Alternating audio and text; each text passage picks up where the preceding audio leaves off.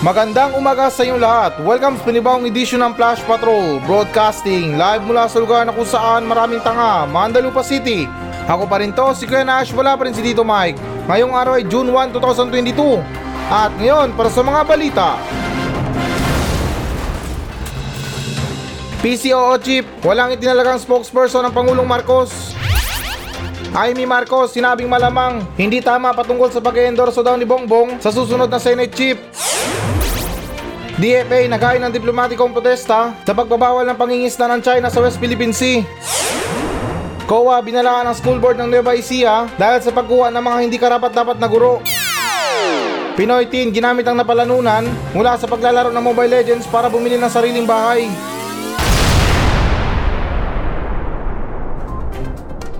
PCOO Chief, walang itinalagang spokesperson ng Pangulong Marcos. So, okay guys, na alinsunod sa ulat ng ABS-CBN News na walang opisyal na tagapagsalita si President-elect Ferdinand Marcos Jr. sabi ng kanyang incoming press secretary. Sa isang payag, walang tinalagang spokesperson ng ating President-elect. Ayon sa kanila, siya mismo ang harap sa media. Sabi ni Trixie Cruz Angeles. At dagdag pa sa payag, hindi pa natin alam kung gaano kadalas, pero I think there are some issue where he prepares to deal with himself. For the rest, what we are doing is to bring out the information. At kalakipan nito na hindi pa pinalanganan ni Marcos ang mga kalim ng gabinete sa mga pangunahing departamento dahil sa dilubyo ng mga aplikante ani ni Angeles. Idinagdag pa ng incoming press, sekretary na hindi rin siya makakapili ng kanyang mga undersecretaries at iba pang opisyal ng PCOO. Marami ang nag apply maraming well qualified sabi niya. Ang nightmare ko po talaga is selection among these brilliant people. Madugo po talaga yung ginagawa natin ngayon.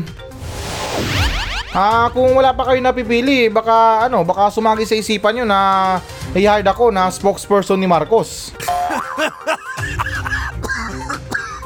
Magaling ako dyan. At saka ano, yung kadalasan na napapansin ko sa mga spokesperson, um, stress sa camera, palaging mainit ang ulo. Eh kung ako i-hire ni Marcos bilang spokesperson, eh baka habang nakikinig yung mga tao sa kanya, or what I mean na nakikinig yung mga tao sa akin sa mga pahayag ni Marcos, kasi spokesperson ako, eh baka may chance pa na may konting entertainment or nakakatawa para ano ba, enjoy naman yung mga tao na makinig sa mga pahayag ni Marcos. Oh, di ba na konting payag diyan, may mga bitaw-bitaw tayo na ano, na mga punchline na medyo nakakatawa sa mga tao. Ang hindi tumawa, barilin na lang. Hindi, biro lang na ano ba, na para sa akin eh, um, dapat natin palitan yung sistema sa mga spokesperson na yan. Kasi yun na nga guys, na tulad ng sinabi ko, sa mga spokesperson na yan, sa mga nagdaan na spokesperson, eh palaging stress sa camera, or parang seryoso na lang.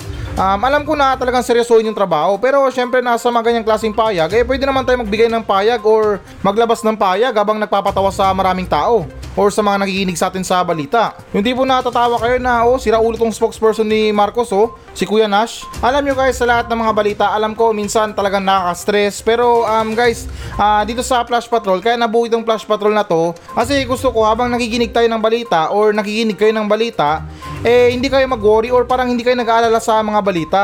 Nakikinig na kayo ng balita and at the same time na natutuwa pa kayo or masaya kayo. Tulad yan sa mga Meralco, yung iba napapamura na lang na ano ba yan? Di punggol ng mga ganyan na salita or mga mura. Um, pagkataas-taas na nga ng mga bayarin sa kuryente, panay blackout pa. Eh ako, ano, kaya kong bigyan ng twist yan or ano, bigyan ng mga punchline yan, yung mga ganyang klaseng balita. Na halimbawa na lang na magandang umaga sa inyo guys ha.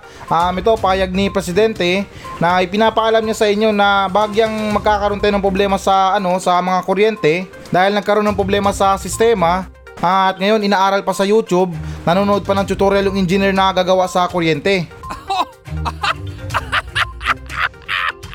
oh, di ba, corny?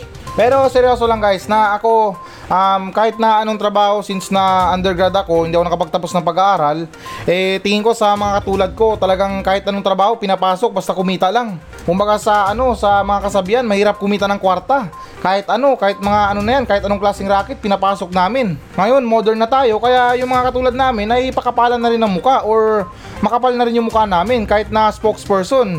Gusto na rin namin pasukin. Pero anyways guys, na itong tungkol sa sinabi ni ano ni Trixie Angeles, medyo naiintindihan ko yung situation niya kasi napakahirap na mamili lalo't na kung yung mga nag apply na ano mga aplikante ay kakilala mo lahat. Kasi kapag nakapili ka or mamimili ka, yung iba na hindi napili, mababad trip sa'yo na grabe naman to, na may personal. Andito na nga tayo, magkakilala tayo, magkapitbahay tayo, magkababata tayo, hindi mo ko pinili. Although na parang may ganun sa ano niya or parang naisip ko na may ganun sa takbo ng o ano niya, utak niya. Kaya parang nararamdaman ko yung sitwasyon niya na parang kailangan niyang mamili between sa ano sa trabaho at saka sa mga kaibigan niya. Pero guys, na hindi naman sa literal na yun talagang iniisip niya. Pero syempre sa sinabi niya na to, na marami ang nag apply maraming well qualified. Ang nightmare ko po talaga is selection among these brilliant people. Pero itong tungkol sa karugtong na to na madugo po talaga ang ginagawa natin ngayon. Dito banda guys na hindi ko lang gets kasi ano bang ano ano bang relate ng dugo sa pagpipili lang. Ano to gagawa siya ng dinuguan? Hindi naman sa minamasama guys, eh yung ano lang dito, yung punto lang dito is kailangan niya lang mamili ng qualified. Although na sinabi niya na lahat daw ay qualified pero kailangan lang ng isa. Kaya hindi ko lang maintindihan or what's the point na sa sinabi niya na madugo talaga ang laban or yung ginagawa natin ngayon. Baka gusto niya na inform yung mga aplikante na magdala ng puto. Kasi yung ginagawa niya daw ngayon madugo. Pero anyways guys, na ito naman sa ano natin, sa ikatatlong stage natin, Nakakamangha naman kung sasabihin ni Marcos na siya ang gusto niyang humarap, ayos na mali na gusto niya siya ang humarap sa ano sa mga media. Parang bigla yatang nagbago yung ihip ng hangin ah. Timing lang ha, baka maulol kayo. Kasi 'di ba nasa mga debate hindi niya dinadaluan or ano wala siyang oras sa mga debate na yan nung nangangampanya pa lang siya. Tapos ngayon sa sinasabi ni Angeles na gusto daw ni Marcos na siya na lang daw humarap. Kasi ito guys ha, linawin ko sa inyo ha or basahin ko ulit sa inyo. Hindi pa natin alam kung gaano kadalas pero I think there are some issue where he prefers to deal with himself. Parang tunog bata lang ha na matapang pag nasa bahay. Alam niyo yun, yung parang ano, pag meron kayo nakitang bata or yung away bata ba na matapang lang sila pag nasa bahay na sila or malapit sila sa bahay nila, mayroon silang kakilala sa tabi, kaya parang matapang na sila. Kasi ito guys hindi tayo sa paulit-ulit ha. 'Di ba sa mga debate, yan talagang pinaka ano eh, yan ang pinaka-importante na daluan ng isang kandidato. Kasi kailangan niyang patunayan, kailangan niyang sagutin yung mga aligasyon sa kanya. Para nang sa ganun na maging clari- clarification ba? Ay mali. Maging clear sa mga tao na yung tungkol sa mga problema niya, sa mga issue niya. Kaya ewan ko ba guys sa balita na to, di ko alam kung nagtitipid si Marcos sa ano sa pasahod sa mga empleyado niya. Kasi tingin ko kailangan niya naman talaga ng tagapagsalita. Eh kung namamahalan siya sa offer salary ng ibang tao dyan or sa mga nag apply sa kanya, kasi tingin ko yung iba parang baliktad na ngayon na kapag nag apply ka, tapos may pagka-professional ka, parang ikaw na yata yung nagde-demand ng ano mo, ng sahod mo. Eh sa akin, baka magbagong isip niya, nandito lang ako sa Mandalupa. Um, mura lang ako, um, kahit na siguro 20 mil, pwede na. Basta yung deal ko lang is ano, libre pagkain, libre tulugan, um, free wifi dapat. At saka ano, dapat malakas yung signal sa wifi para hindi ako maglag sa Call of Duty. At saka hindi niya na kailangan na mag-sponsor sa akin ng mineral water. Umiinom naman ako ng tubig gripo. Sunod naman tayo na balita. Jaime Marcos, sinabing malamang hindi tama patungkol sa pag-endorso ni Bongbong Marcos sa susunod na Senate Chief. So, okay guys, na alinsunod sa ulat ng GMA Network na para kay Senator Jaime Marcos, magiging most unlikely and quite improper para kay President-elect Ferdinand Marcos Jr. na i-endorse at makialam sa issue ng pamumuno sa Senado. Ika sa isang payag, it most unlikely and quite improper as you are well aware there's a separation of the three branches of the government. Marcos told reporters when I asked about the issue after Senate Majority Leader Juan Miguel Zubiri, one of the contenders for the post, he said hiniling ng pagpapasok ng Pangulo na maupo si House Majority Leader Martin Romualdez na nakahanda na maupo bilang susunod na nakapagsalita upang buuin ang legislative agenda bago ang kanyang unang State of the Nation address. At dagdag pa rin dito na hindi po tayo nanghihimasok sa executive branch. Ang executive ay hindi dapat pakialaman ang judiciary and so on and so forth kasi hindi naman siya tama. Kayo ang walang tama. Kayo ang walang ginawang tama. Pambihira kayo sa mga balita nyo. Hindi ko na maintindihan kung nagtatagalog pa ba kayo or nag english na lang. Alam ko na nakahati sa dalawa yung utak natin pero Diyos ko naman, kung magtatagalog kayo, hindi Tagalog nyo na rin lahat. Hindi yung mag english pa kayo, tapos magtatagalog, mag english kayo, magtatagalog. Sa mga reklamo ko guys, uh, napansin na to ng mga ibang tao or mga listeners ko na minsan na nahihirapan ako sa pagbabasa ng mga English Totoo na nag english ako or nagtataglish ako pero maliit na words lang, hindi yung mahaba talaga. Hindi naman sa nagre-reklamo guys pero syempre na bilang sa mga katulad ko or parang sa mga kamukha ko na rin siguro, eh pag nagbasa ng balita na to eh talagang mahihirapan sila. Kasi syempre parang palabas lang to or parang movie lang to sa ano sa palabas. Mamili na kayo kung saan kayo komportable doon. Na ano ba, what I mean sa palabas na yan or sa mga movie na yan na kailangan mo munang tapusin para maintindihan mo yung storya. Hindi naman talaga guys sa nagre-reklamo, seryoso lang kahit na paulit-ulit tayo. Pero yung sa akin lang guys, nasa ngalan ng pag-ano, pagkakaroon ng intindi sa balita or knowledge na ba sa balita na to, eh sana man lang na pati yung mga katulad ko or yung mga kalibel ko ay maintindihan kapag binasa ito. Yan lang talaga ang problema dyan guys sa mga balita. Eto, may iba lang tayo ng konti talaga ha. Sa mga balita natin guys na hindi ko maintindihan kung bakit na yung iba ini-English pa, um, tinataglish pa, may mga pahayag na kailangan English pa, alam ko para sa inyo na professional kayo na kaya nyo mag-English. Pero paano naman yung sa mga katulad namin? Huwag nyo sabihin na yung mga binabalita nyo para sa inyo lang. Kaya isa rin sa mga dahilan na karamihan sa mga Pilipino naliligaw ng landas pagdating sa mga balita na yan. Dahil parang mas tinatangkilik pa nila yung mga fake news na yan kasi nga malinaw, Tagalog at saka may video. Kasi hindi naman sa amin na masama, ha, pakiramdam ko lang na iilan sa mga Pilipino. Hindi naman sa kanila lahat, pero yung karamihan sa kanila, pagdating sa pagbabasa ng balita, tinatamad yan kasi walang picture. At saka ito guys ha, kahit na medyo nalilis na tayo sa topic natin, um, gusto ko lang linawin sa punto na to na sa pakikinig natin ng balita, ay huwag tayong magkaroon ng favoritism or ano ba, parang pagkakaroon lang ng interest sa isang news site. Dapat aralin natin or alamin natin lahat or makinig tayo lahat sa mga balita nila. Kasi ano yan eh, meron yung mga pinagkaiba or kung walang pinagkaiba, merong maliit na pinagkaiba. Tulad sa ano sa news ng ano ng ABS-CBN at saka GMA Network. Sa GMA Network, yung pagtawag nila sa tatay ni Marcos or sa pa- ano pap, papa ba? O sa papa ni Marcos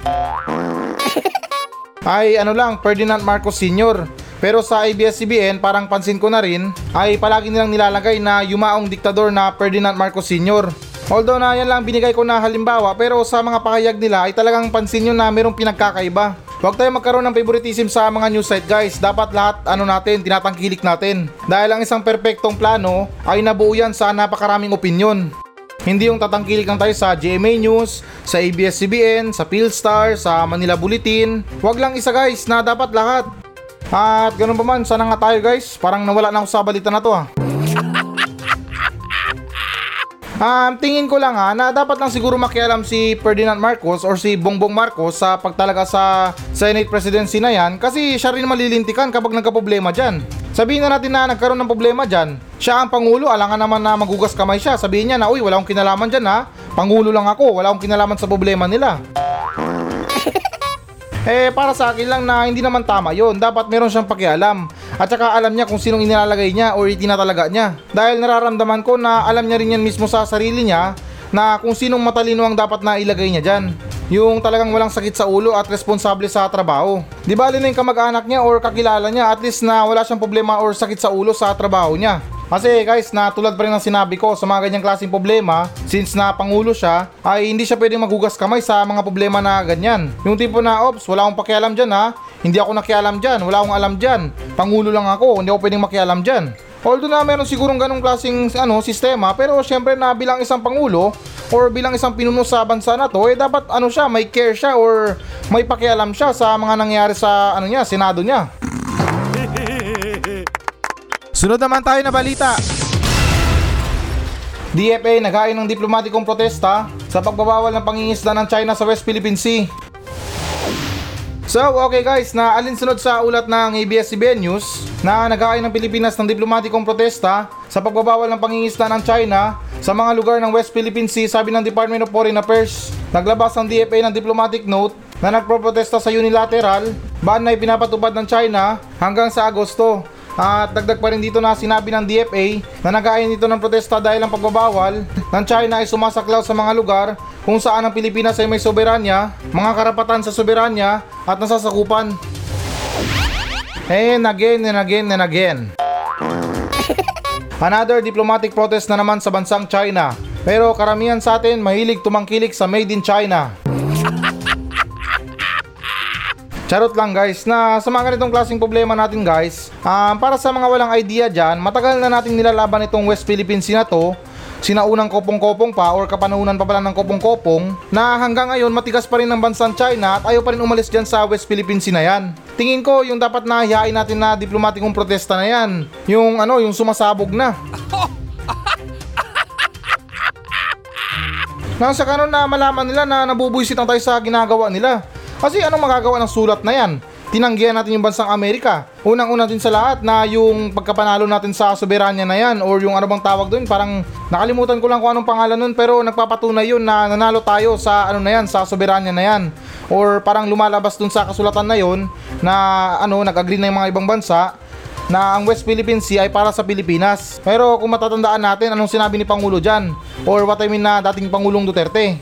Kung nandyan lang daw sa kanya yung papel na yan, pinunit niya na yan. Kasi guys, na alam niyo ba yung benefits dun sa papel na yun? Na kapag nagmatigas pa rin yung bansang China, eh makikialam ng ibang bansa. Kasi sila na mismo ang bumoto or nag-agree na sila na oh tama, um, sa sukat pa lang ng muhon, merong muhon dito na para sa Pilipinas yung West Philippine Sea. At kung magmamatigas pa rin sila, eh sila nang bahala doon kasi kakalabanin niya ng mga ibang bansa. Tulad ng sinabi ko na yung bansang Amerika na yan, talagang um, gigil na gigil na yan sa mga pinaggagawa ng bansang China. Ngayon, parang pansin nyo na tumigil na sila sa pagkikipaggera sa mga Arabo or yung sa bansang Afghanistan na yan, na ngayon, ewan ko lang, baka yung trip naman nila yung mga Asian. Basta ganun guys na yung ano lang, yung punto ko lang doon sa balita or dito sa balita is matagal na tayong panalo dyan sa West Philippine Sea na yan. Kahit hindi na tayo maghain ng mga protesta-protesta na yan or mga diplomatikong protesta na yan, kung meron tayong papel na pinanghahawakan na pinagbotohan or um, sinangayunan ng mga ibang bansa, eh tingin ko lang na no need na makipaglaban or makipagmatigasan sa bansang China. Kasi ibang bansa na mismo makikialam or magbabanta sa kanila na kapag hindi kayo umalis dyan, kawawa kayo sa amin. Pero ngayon sa nangyayari guys, nakakalungkot na tayo pa mismong nagkikipaglaban or nagkikipag-argumento sa bansang China. Nagmumukha na tayong bata na inagawan ng lollipop na iyak ng iyak. Pero ganun pa man guys na ito katanungan ko lang sa mga pangingisda na yan. Wala naman sigurong bakuran or walang bakod naman itong karagatan. Kaya hindi ko lang maintindihan kung bakit na nag-aaway tayo sa mga karagatan eh kung tungkol lang naman sa mga isda yung kailangan natin. Huwag nyo naman sabihin na mayroong Chinese na isda at saka mayroong mga Pilipinong isda. Para yung mga Chinese na isda na hindi pumunta sa bansang China at yung mga Pilipinong isda ay hindi lalang may papuntang China. Oh, di ba guys na so yung punto ko lang dito na bakit kailangan pa natin makipag-away sa mga pangingisda na yan? Eh kung meron naman tayong kanya-kanyang huli. Depende na lang yan sa laki ng panghuli natin or sa kagamitan natin sa pangingisda. Nagmumukha lang matakaw ang bansang China kasi nga modern sila.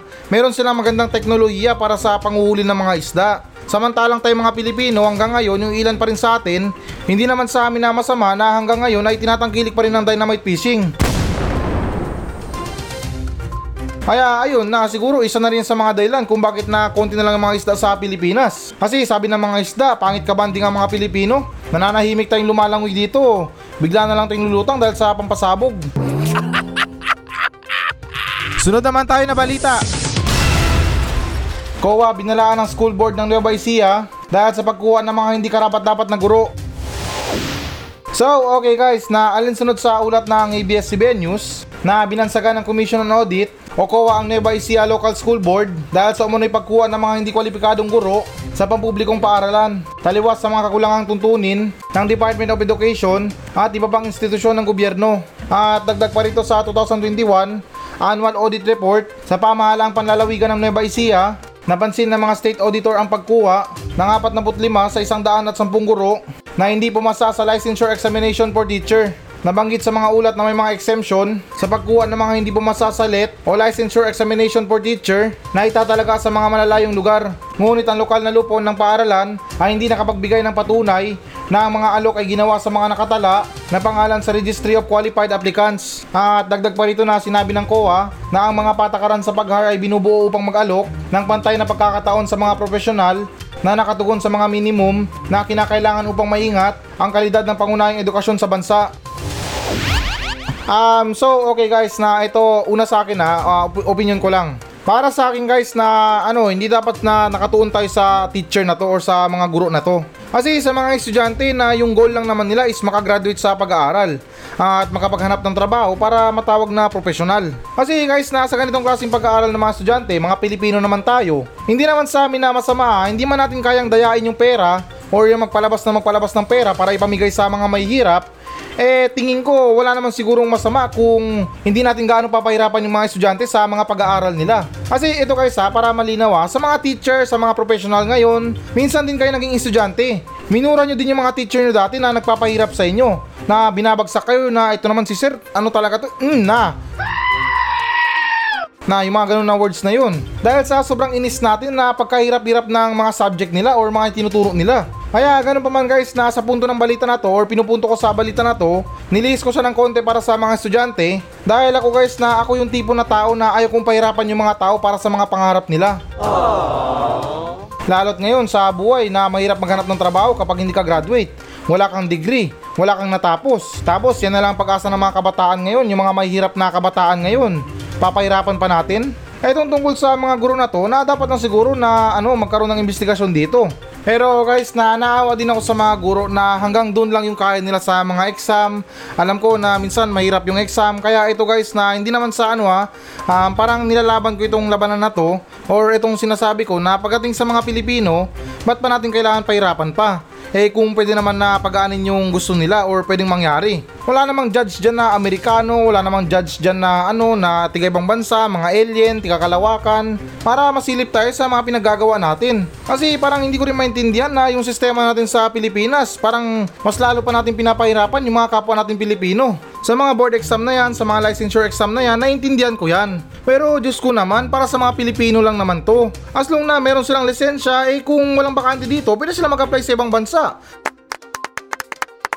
Total, yan naman ang hinahanap ng ibang bansa na, uy, board passer to, pwede to dito. O, di ba na as long na yung mga bawat Pilipino merong pinanghawakan na pwede silang magtrabaho or karapat dapat silang magtrabaho. At saka dagdag ko lang guys ha, sa mga pagtatrabaho natin at saka sa mga pag-aaral natin, or baliktarin ko lang ha, sa mga pag-aaral natin at saka sa pagtatrabaho natin, ay hindi talaga 100% ay nakukuha natin sa mga inaral natin. Dahil ilan sa mga nakapagtapos ng pag-aaral, natuto lang sila sa trabaho dahil sa experience or dun sa actual na trabaho na mismo. Yung mga algebra-algebra na yan, yung mga scientific calculation na yan, lumalabas ba yan sa pagiging professional vulcanizing natin?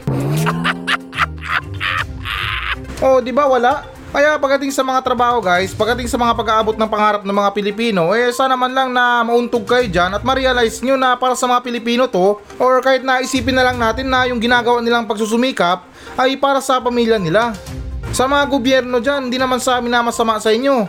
Pagdating sa mga pangungurap, sige na lang, kayo na lang, or gawin nyo na. Huwag nyo lang pahirapan yung mga Pilipino pagdating sa pag-aabot ng pangarap nila. Kung meron kayo makita dyan na snatcher na humablot ng cellphone, hayaan nyo lang. Dahil yung ginagawa niya para sa pangarap niya yun at sa pamilya niya. Siyempre guys, loko-loko lang maniniwala sa akin doon. Pero guys, na maniwala kayo na yung punto ko lang doon is na pagdating sa mga Pilipino, ay sana man lang na wag na natin pahirapan pa sila sa mga pag-abot ng pangarap nila.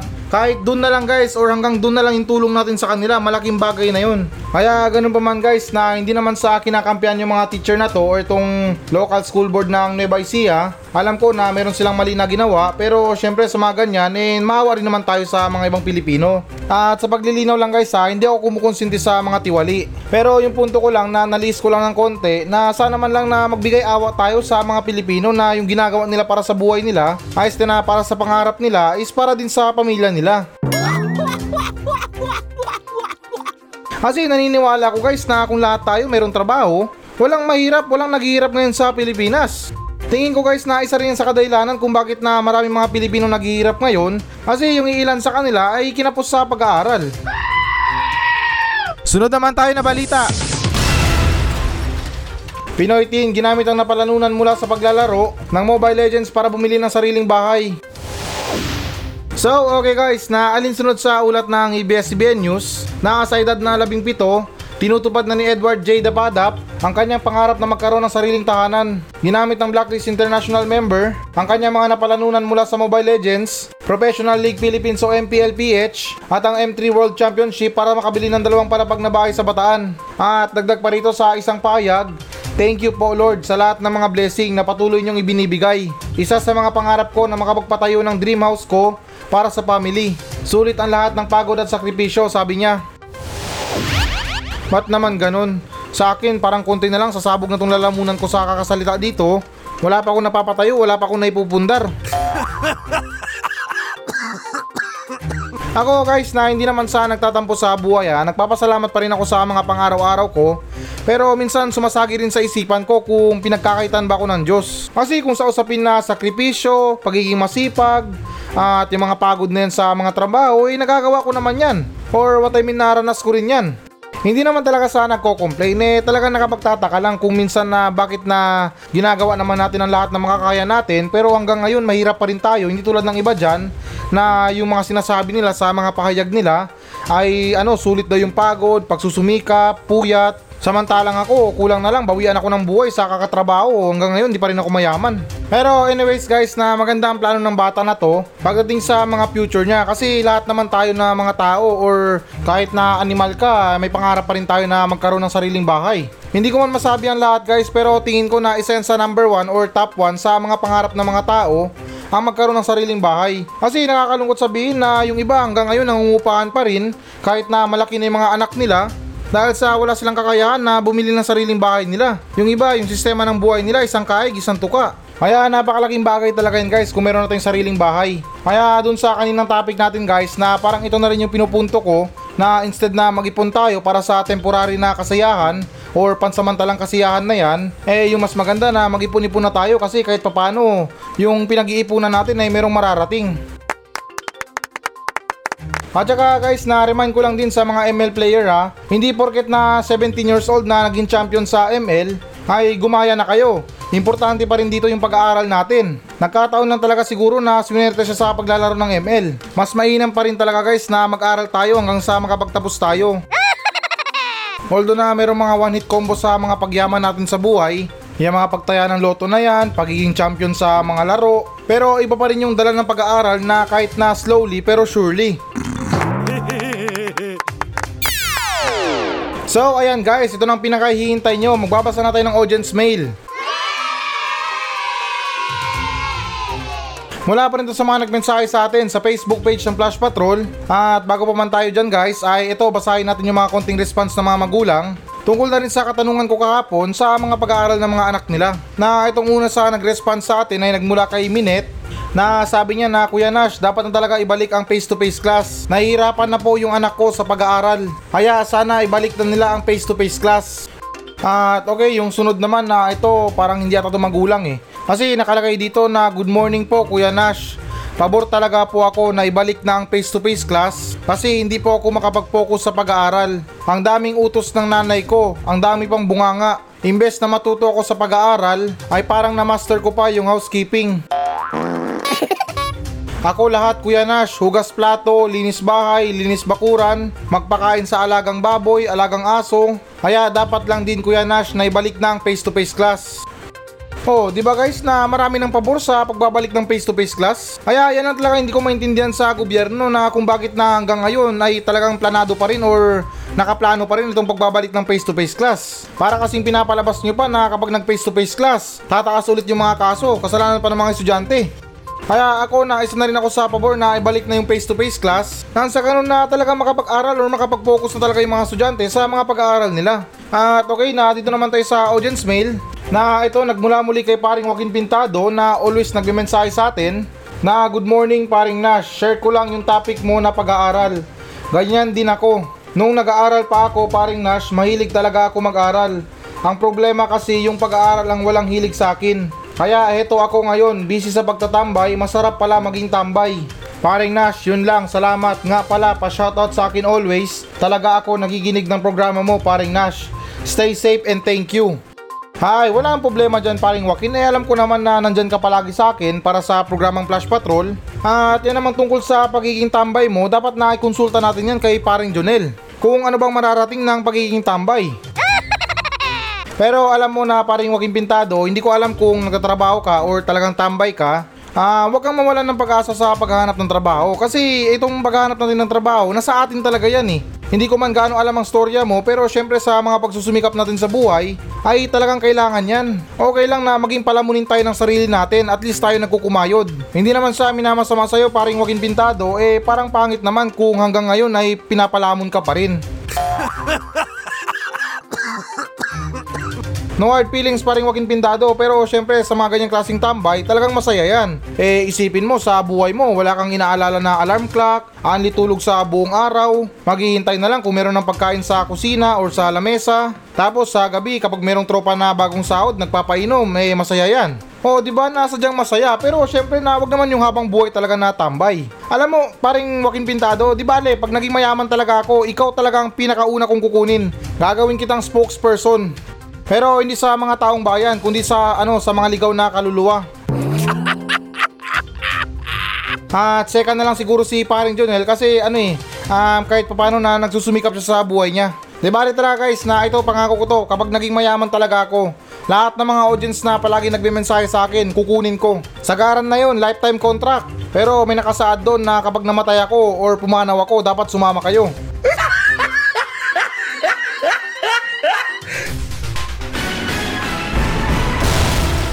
Hello guys, na bago natin tapusin ang show na to, uh, hinikayat ko lang yung mga audience natin na mag-message sa akin dito sa Mandalupa Station para sa mga reklamo nyo sa kapitbahay nyo, reklamo nyo sa asawa nyo, sa mga kaibigan nyo, at kahit sumbong na rin para sa mga katarantaduhan dyan sa lugar nyo. At kung boring ka naman, pwede naman kayo magpa-shoutout sa akin ng buong angkan nyo. Mula ninuno nyo hanggang apo, isa-shoutout natin yan. Kaya guys, na ano pang iniintay nyo? Magmensahe na kayo dito sa Facebook page ng Flash Patrol at nakakaasa kayo na walang minti sa mga pa-shoutout nyo. Paki-like na rin ang Facebook page ng Flash Patrol. Maawa na kayo, desperado na ako sa buhay.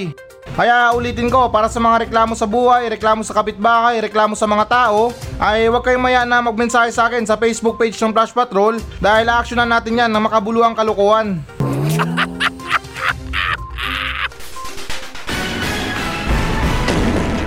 So yan muna mga balita ng Flash Patrol sa araw na to. Maraming salamat sa pakikinig. Ako pa rin to, si Kuya Nash. At maraming salamat ulit. Wala pa rin si Tito Mike. Masayang masaya ako. At goodbye!